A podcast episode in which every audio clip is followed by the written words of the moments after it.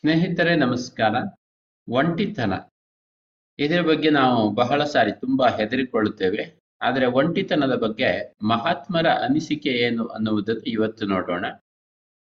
ಮುಂದಿನ ವಾಕ್ಯಗಳನ್ನ ನಾನು ನನ್ನ ವಾಕ್ಯಗಳೆಲ್ಲ ಹೇಳ್ತಿರೋದು. ಇದನ್ನ ಹಿಮಾಲಯದ ಮಹಾತ್ಮರ ಸನ್ನಿಧಿಯಲ್ಲಿ ಸ್ವಾಮಿ ರಾಮ ಅವರ ಪುಸ್ತಕದಿಂದ ಅವರ ವಾಕ್ಯಗಳನ್ನ ನಿಮ್ಮ ಎದುರಿಗೆ ಓದುತ್ತಾ ಇದ್ದೇನೆ.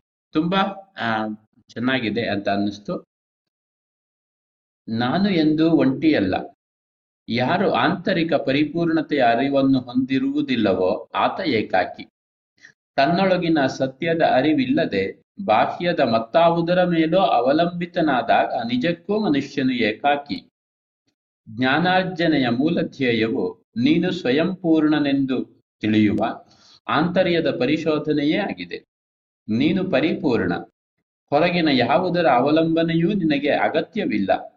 ಯಾವ ಸನ್ನಿವೇಶದಲ್ಲಿ ಏನು ಘಟಿಸಿದರೂ ನೀನು ಏಕಾಕಿ ಎಂದು ಭಾವಿಸಬೇಕಾಗಿಲ್ಲ. ನನಗೆ ಆಗ ಹದಿನಾರು ವರ್ಷ. ಒಂದು ದಿನ ಹಿಮಾಲಯದಲ್ಲಿನ ನಮ್ಮ ಗುಹೆಯ ಮುಂದುಗಡೆ ನಿಂತು ಅನೇಕ ಮಂದಿ ಬರುತ್ತಿರುವಂತದ್ದು ನೋಡಿದೆ. ಅವರು ಹತ್ತಿರ ಬಂದಾಗ ಅವರನ್ನು ಗುರುತಿಸಿದೆ. ಭಾರತದ ಅರಸನೊಬ್ಬ ತನ್ನ ಕಾರ್ಯದರ್ಶಿ ಹಾಗೂ ಅಂಗರಕ್ಷಕರೊಡನೆ ಬಂದಿದ್ದ. ನನ್ನ ಬಳಿಗೆ ಬಂದ ಅವನು ಬ್ರಹ್ಮಚಾರಿ ನಿನ್ನ ಗುರುಗಳ ದರ್ಶನ ಮಾಡಲು ಬಂದಿದ್ದೇನೆ ಎಂದು ಹಮ್ಮಿನಿಂದ ಹೇಳಿದ. ನೀನು ಅವರನ್ನು ಭೇಟಿ ಮಾಡುವುದು ಸಾಧ್ಯವಿಲ್ಲ. ಅದೇ ಧಾಟಿಯಲ್ಲಿ ನಾನು ಉತ್ತರಿಸಿದೆ. ಇವರು ಯಾರು ಅನ್ನೋದು ನಿನಗೆ ಗೊತ್ತಿಲ್ಲವೇ? ಅವರ ಕಾರ್ಯದರ್ಶಿ ಹೇಳಿದ. ಯಾರಾದರೆ ನನಗೇನು? ಈ ಗುಹೆಯ ರಕ್ಷಣೆಯ ಜವಾಬ್ದಾರಿ ನನ್ನದು. ಇಲ್ಲಿಂದ ಹೋಗಿ. ಮಾರುತ್ತರ ನೀಡಿದೆ. ಅವರು ನಿರ್ಗಮಿಸಿದರು. ಅವರು ಅನೇಕ ಸಲ ಬಂದು ಹೋದರೂ ಗುರುಗಳನ್ನು ಕಾಣಲು ಯಾರನ್ನೂ ಬಿಡುತ್ತಿರಲಿಲ್ಲವಾಗಿ ಅವರಿಗೆ ಏನೂ ಉಪಯೋಗವಾಗಲಿಲ್ಲ. ಗುರುಗಳಿಗೆ ಏಕಾಂತ ಭಂಗವಾಗದಂತೆ ನೋಡಿಕೊಳ್ಳುವುದು ನನ್ನ ಬಯಕೆಯಾಗಿತ್ತು. ಮಾತ್ರವಲ್ಲ, ಅಹಂಕಾರಿಗಳನ್ನು ಭೇಟಿ ಮಾಡುವ ಇಚ್ಛೆಯೂ ನಮ್ಮದಾಗಿರಲಿಲ್ಲ. ಈ ಶ್ರೀಮಂತ ಜನ ದೂರ ದೂರದಿಂದ ಬರುತ್ತಾರೆ, ಅವರಿಗೆ ಭೇಟಿ ನೀಡು, ನೀಡುವುದಿಲ್ಲ ಎಂದು ಹೇಳ್ತೀರಿ. ಇದು ನ್ಯಾಯವೇ? ಹೀಗೆಂದು ಕೆಲ ಸಲ ನಾನು ಗುರುಗಳಿಗೆ ಹೇಳುತ್ತಿದ್ದುದು ಉಂಟು. ನನ್ನೊಳಗಿನ ಗೆಳೆಯನ ಜೊತೆ ಆನಂದವಾಗಿದ್ದೇನೆ. ಈ ಜನಗಳನ್ನು ನಾನ್ಯಾಕೆ ಕಾಣಬೇಕು? ಅವರು ನಿಜವಾದ ಭಕ್ತರಲ್ಲ. ಅವರಿಗೆ ಪ್ರಾಪಂಚಿಕ ಲಾಭ ಬೇಕು, ಒಬ್ಬನಿಗೆ ಸಂತಾನ ಬೇಕು, ಮತ್ತೊಬ್ಬನಿಗೆ ಉನ್ನತ ಪದವಿ ಬೇಕು. ಆಧ್ಯಾತ್ಮಿಕ ವಿಚಾರ ಯಾರಿಗೂ ಬೇಕಿಲ್ಲ. ಇಂಥವರನ್ನು ಕಾಣಬೇಕೆಂದು ಯಾಕೆ ಕೇಳುತ್ತಿದ್ದೀಯಾ ಎಂದು ನಕ್ಕು ನುಡಿಯುತ್ತಿದ್ದರು. ಆಳುವ ಅರಸನಿಗೆ ತನ್ನ ಪದವಿಯ ಪರಿಗಣನೆಗೆ ಇಲ್ಲಿ ಆಸ್ಪದವಿಲ್ಲ ಎಂಬುದು ಕೊನೆಗೆ ಮನವರಿಕೆಯಾಗಿ ಸ್ವಭಾವ ಪರಿವರ್ತನೆ ಆಯಿತು. ಮತ್ತೆ ಬಂದು, ಸ್ವಾಮಿ, ಕೃಪೆ ಮಾಡಿ ನಿಮ್ಮ ಗುರೂಜಿಯವರ ದರ್ಶನ ಭಾಗ್ಯವನ್ನು ದೊರಕಿಸಿಕೊಡುತ್ತೀರಾ ಎಂದು ವಿನಯದಿಂದ ಬೇಡಿಕೊಂಡ. ಗುಹೆಯೊಳಗೆ ಮೌನವಾಗಿ ಕುಳಿತಿದ್ದ ನನ್ನ ಗುರುಗಳ ಬಳಿಗೆ ಅವನನ್ನು ಕರೆದುಕೊಂಡು ಹೋದೆ.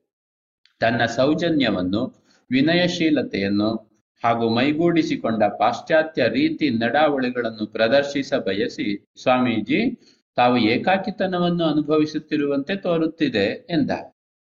ಅದಕ್ಕೆ ಗುರುಗಳು ಹೇಳಿದರು, ಹೌದು ಈಗ ನೀನು ಬಂದಿದ್ದೀಯಲ್ಲ, ಅದರಿಂದಾಗಿ ಏಕಾಕಿತನವನ್ನು ಅನುಭವಿಸುತ್ತಿದ್ದೇನೆ.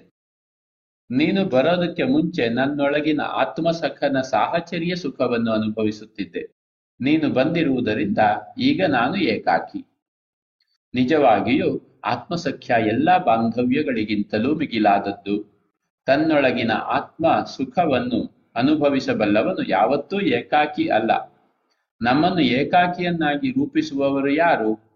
ನಮ್ಮನ್ನು ತಿಳಿದವರು ಹಾಗೂ ಪ್ರೀತಿಸುವವರೆಂದು ವಾದಿಸುವವರು ಅಥವಾ ನಮ್ಮಿಂದ ಪ್ರೀತಿಸಲ್ಪಡುವವರು ನಮ್ಮಲ್ಲಿ ಏಕಾಕಿತನವನ್ನು ಸೃಷ್ಟಿಸುವುದೇ ಅಲ್ಲದೆ ನಮ್ಮನ್ನು ಪರಾವಲಂಬಿಗಳನ್ನಾಗಿ ಮಾಡಿಬಿಡುತ್ತಾರೆ. ಆಂತರ್ಯದ ಶಾಶ್ವತ ಗೆಳೆಯನನ್ನು ನಾವು ಮರೆತು ಬಿಡುತ್ತೇವೆ.